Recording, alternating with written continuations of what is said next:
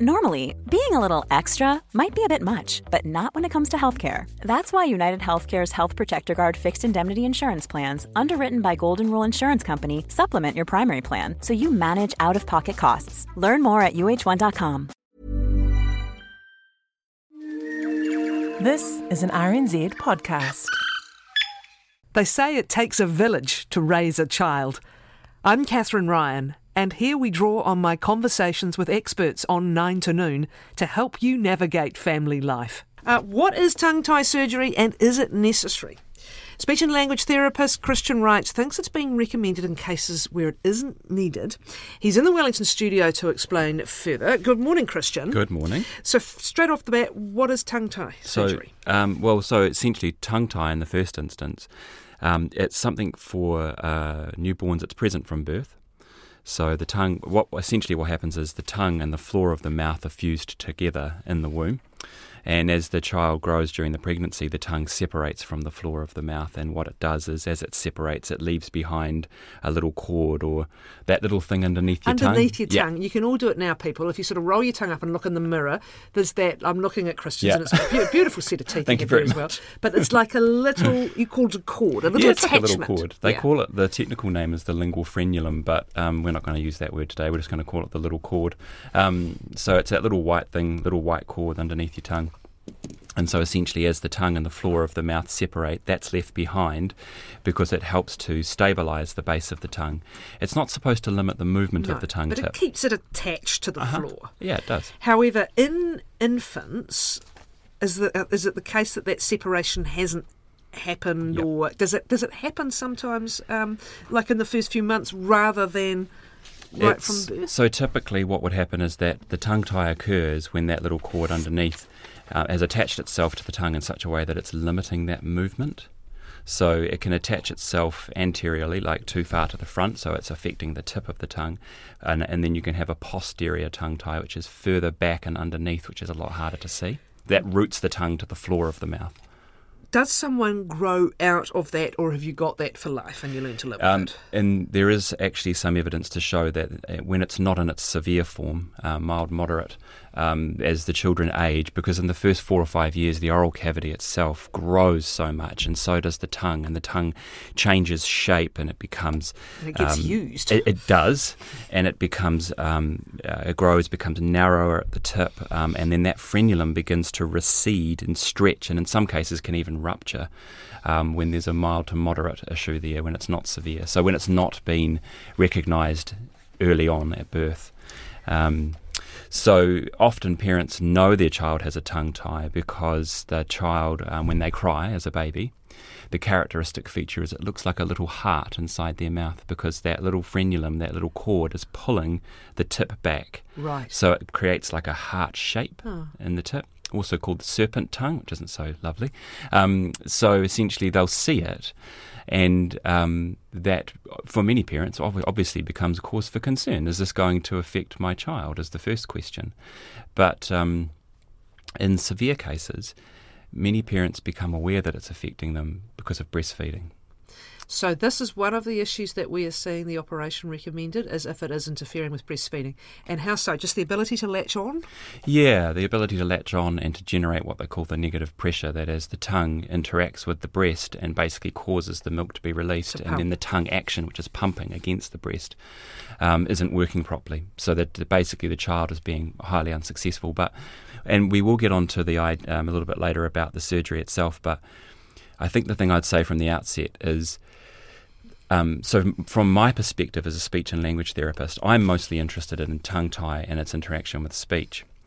But then in preparing for today, I unearthed a horrible controversy around tongue tie and whether surgery should or should not be done. Something that, to be really honest, I wasn't very aware of. Was it pertaining to breastfeeding or pertaining more generally? Pertaining mostly to the newborns and the breastfeeding. Yeah. There are some who say that we're becoming too gung-ho. People are jumping in and snipping straight away. And others who say we should take our time and assess more fully and make decisions as to whether this particular procedure is even required, because any surgery carries a risk. You're cutting into the human body. So there's issues with bleeding. There are obvious issues that some children in some cases can have oral aversions. That's not as common, but that can happen. There was a case a while ago, actually, of a baby that had it snipped, and the person who snipped it too close to the base of the tongue and actually damaged some of the structures and snipped into an artery underneath the tongue. So then it brings up the issue there of who's doing the snipping, what their experience is, what their training is, what the setting is that they're doing it in, what tools are they using. What circumstances is it? I know you don't want to go there now, but in most circumstances now, can GPs do this, or does it go to a specialist surgeon? There are lots of people who do it. That's the thing. So you've got some GPs who do it, oral surgeons, ENTs, dentists who laser it, midwives who can do it, who have had the appropriate training and experience. Right. I saw a statement from the College of Midwives that talked about that being part of their scope of practice, for, particularly for those who are experienced in it.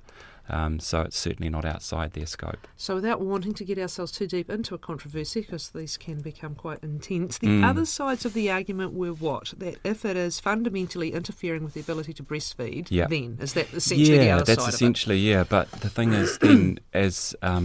there was a really great comment made by a paediatrician in Auckland who said, too many people focus just on the tongue. And actually it's not just about the tongue and its ability to elevate and its range of movement. There are factors like the shape of the palate. And essentially you're starting to get beyond the tongue and looking at the wider picture of the tongue's interaction with the structures inside the mouth, you see. So, because there are some children who have tongue tie that may not need it to be snipped, because actually they, with some practice, they could habituate, learn to breastfeed more successfully with a bit more time. But of course, this comes back to the emotive aspect of it too. Well, also, what can happen in breastfeeding is a negative experience, both for mother and baby, can become a thing in itself. Yes. And so I'm wondering if what's happened is if people are identifying tongue tie, it's like instead of waiting until everybody's emotionally struggling, then this makes sense. It does. And I think, look, as a parent myself, you know, those early days with a newborn, the last thing you need is a child that's not feeding and you're not sleeping. So I have a lot of empathy and understanding for parents reaching for things to help. In some instances also, did you see that rather than it being the first few days, it was perhaps after a few months of someone, if a mother is deeply fatigued, getting no sleep, and there are breastfeeding struggles, perhaps because baby is needing to feed often because feeding's not optimal. Is that in some circumstances when it's explored at that point? Yeah, that's right. And that's right. And I think the thing that... probably sits us in the middle of the fence is that we don't just leap straight to cutting it, that there is a discussion and there are assessment tools that are used to try and determine the extent of the issue. There's the obvious examination of the tongue itself, and then looking at what strategies have been tried, looking at the woman's breast, as I said, the palate, the interaction, the movement of the tongue. There's so many features that go into it that we don't just leap straight to snipping. All right. So what other issues? Breastfeeding, obviously, is that the circumstance, the controversy in which you uncovered, is that the circumstance in which it is being recommended most often rather than other issues? Yeah, that's right. Okay. So the majority of tongue ties would be snipped in those first few months. That's right. So what other issues can it cause that can either be mitigated or might make you think about whether you want surgery? So getting past that newborn stage, we've got our preschoolers and then our older school age kids, where I myself have treated them, and they come in, and as part of your assessment you do an oral exam where you look at things like their tongue, get them to poke their tongue out, and lo and behold, they poke their tongue out and you see the little heart shape on the end. And for some of these children, they can have issues with, they haven't had issues with breastfeeding, but they're having issues with clearing food from their mouth, which leads to dental issues. So they're having food left over, which is decaying. Plaque. Other issues would be bad breath, funnily enough. Kissing was one of the things that's been listed, but I mean, who's using their tongue in the preschooler or school-age kid for that? But anyway. I could name one or two. Yeah. They've probably gone on to worse troubles in old age. But anyway, but is that more referring to down the track? Exactly, yeah. The teenage population. Yeah. But again, in my experience, I can't say I've ever met a teenager with a tongue-tie issue that has significantly affected that. But that's just my own experience. But also appearance. I think appearance is actually a very key one. That some parents notice that when the child is poking their tongue out or trying to lick an ice cream and those kinds of things, they see it. And they have concerns that maybe the child's been teased about it, or the child's just aware of it. So these are some of the functional issues that can go alongside it that can mean that many times parents might start to consider then if they need to snip it. But the point there is, as I said earlier on, in that first 4 to 5 years, there's so much growth in the tongue that in many cases, as the child gets older, many of those restrictions do diminish over time. So it's not necessarily something that needs to be, again, a surgical intervention isn't really required. But obviously from my perspective as a speech-language therapist, we obviously are interested in the common belief that tongue tie can affect speech. And that's a belief that's widely held. In fact, there was a study they did in 2004 in Australia, and they found 65% of Australian surgeons regarded poor speech as an indication for surgery. And in actual fact, the evidence base for tongue tie leading to speech issues is really poor. There isn't much of an evidence base at all.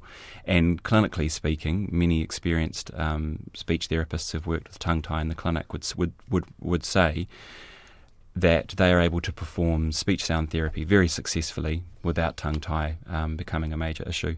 I myself have done it a lot. I've had quite a few children turn up who have a tongue tie of varying degrees, mild, moderate, and we've successfully treated many of the sounds that can be impacted by a tongue tie. So some of those sounds being T's, D's, N, S, Z, L, R, and TH. So those are tongue sounds where your tongue tip has to elevate or poke out between the teeth. So all of those sounds I find you can usually have a lot of success with, even with the restricted tongue movement, except, interestingly enough, L and TH. Those are really tricky. So for those two particular sounds, those are ones that are often quite telling for me when I'm doing an assessment. I'll get a sense there if the child's having major trouble with L and TH, we might start to revisit then. Is that because whatever movement is required to achieve those sounds, does it indicate it's probably quite a severe... Yeah, that it's actually restricting their speech, and that... because of those two sounds, I find some kids who just cannot elevate their tongue high enough to get a decent-sounding L. L, you really do want to get your tongue as high as you can up behind your top teeth. How do you discern as a professional between the sound, the learning of how to make the sound hasn't gone correctly, perhaps inhibited by the physical, and the fact the physical is actually the restraint? Are you able to do that? Yeah, you can. Just from experience. Yeah, you can. So sometimes if I can't get them to get their L off the back of their of the gum ridge just behind their top teeth, then I'll get them to try and set it just off the bottom edge of their top teeth. But then I've met a few children who just cannot reach there either. So although functionally speaking, the tongue tie hasn't been causing any other issues, they aren't able to get a proper L, and it doesn't sound very good. They can't reach it. They aren't able to. Basically, they're so frustrated with the therapy that I've had one case where the child went and had it lasered. That was done by a dentist, and there are many dental practices that offer it. And that released it, and then we were able to get it relatively successfully and quickly. What should parents look for in suspecting that this might be an issue? I think what you've said to us is this is an area where probably you're rushing to surgery too quickly often, and that for the most part, assistance could achieve the result. But to even ask the question, what will the hints be? We often talk about children having problems with particular sounds. So what are the biggest suspects, again, if this might be an issue? The one that I usually look for is just range of movement and just seeing is their tongue particularly able to elevate, to go up. Yeah. That's a big one. Up and out, although we don't make many sounds with our tongue out apart from TH. But those are two key ones for me. And so when I see that, and if I just gently lift their tongue, and you can see, because what happens is that little frenulum underneath, it becomes very taut, very white, and the tongue tip becomes very pulled back, very heart-shaped. So that's quite concerning then. And usually I get a sense then, this could actually be an issue for this particular child. But I must stress that the majority of cases with tongue tie, it's just not an issue. We work around it. Yeah. Now, one emailer, this procedure was a lifesaver for me and likely my wee girl. My baby had severe tongue tie right to the tip of her tongue. Yep. Has a little love heart tongue tip, as you described. She had it released at 10 days old because breastfeeding was so painful and difficult for us, and I desperately wanted to give her this great start to life. The procedure was quick and effective. The issues with breastfeeding resolved immediately. Again, as you said, an extreme case. As opposed to some of the debate you've been reading about, which is perhaps cases where something else may resolve. The emailer goes on to say she's just recently also been diagnosed with a labial frenulum. Could you please ask your guest if this affects speech and language development? No. The lips, this is the lip, yeah. No, it doesn't. Because if you think about it, in most cases, if the child can bring their lips together, that's about as much as you're going to need to do. The actual movement that's required for speech, tongue and lip, is very minimal. It's not very much. Very little strength, very little movement is required, because you can, at rest, if the child's lips are touching at rest, then they'll be able to make P's, B's and M's. There is the odd case, I've only seen one in 20 years that I've done this, that the top lip was actually receded and was exposing the top teeth. So this is where the little cord is under, we're going in there again, aren't we, is actually, I can feel it now, is under the lip and attaches to the gum. That's correct, yes it is. Yeah. And in that particular case, the cord had attached, in a sense, grown too far down onto the lip, and it had a pulling, it was just at rest, was pulling. Yeah. So that was something that got investigated. But for most people, will not affect speech. No, it doesn't. That's exactly right. Thank you, Christian, very much, as always. Speech and language therapist Christian Wright. Here's a cool fact. A crocodile can't stick out its tongue. Another cool fact, you can get short-term health insurance for a month or just under a year in some states. United Healthcare short-term insurance plans are designed for people who are between jobs, coming off their parents' plan, or turning a side hustle into a full-time gig. Underwritten by Golden Rule Insurance Company, they offer flexible, budget-friendly coverage with access to a nationwide network of doctors and hospitals. Get more cool facts about United Healthcare short-term plans at uh1.com.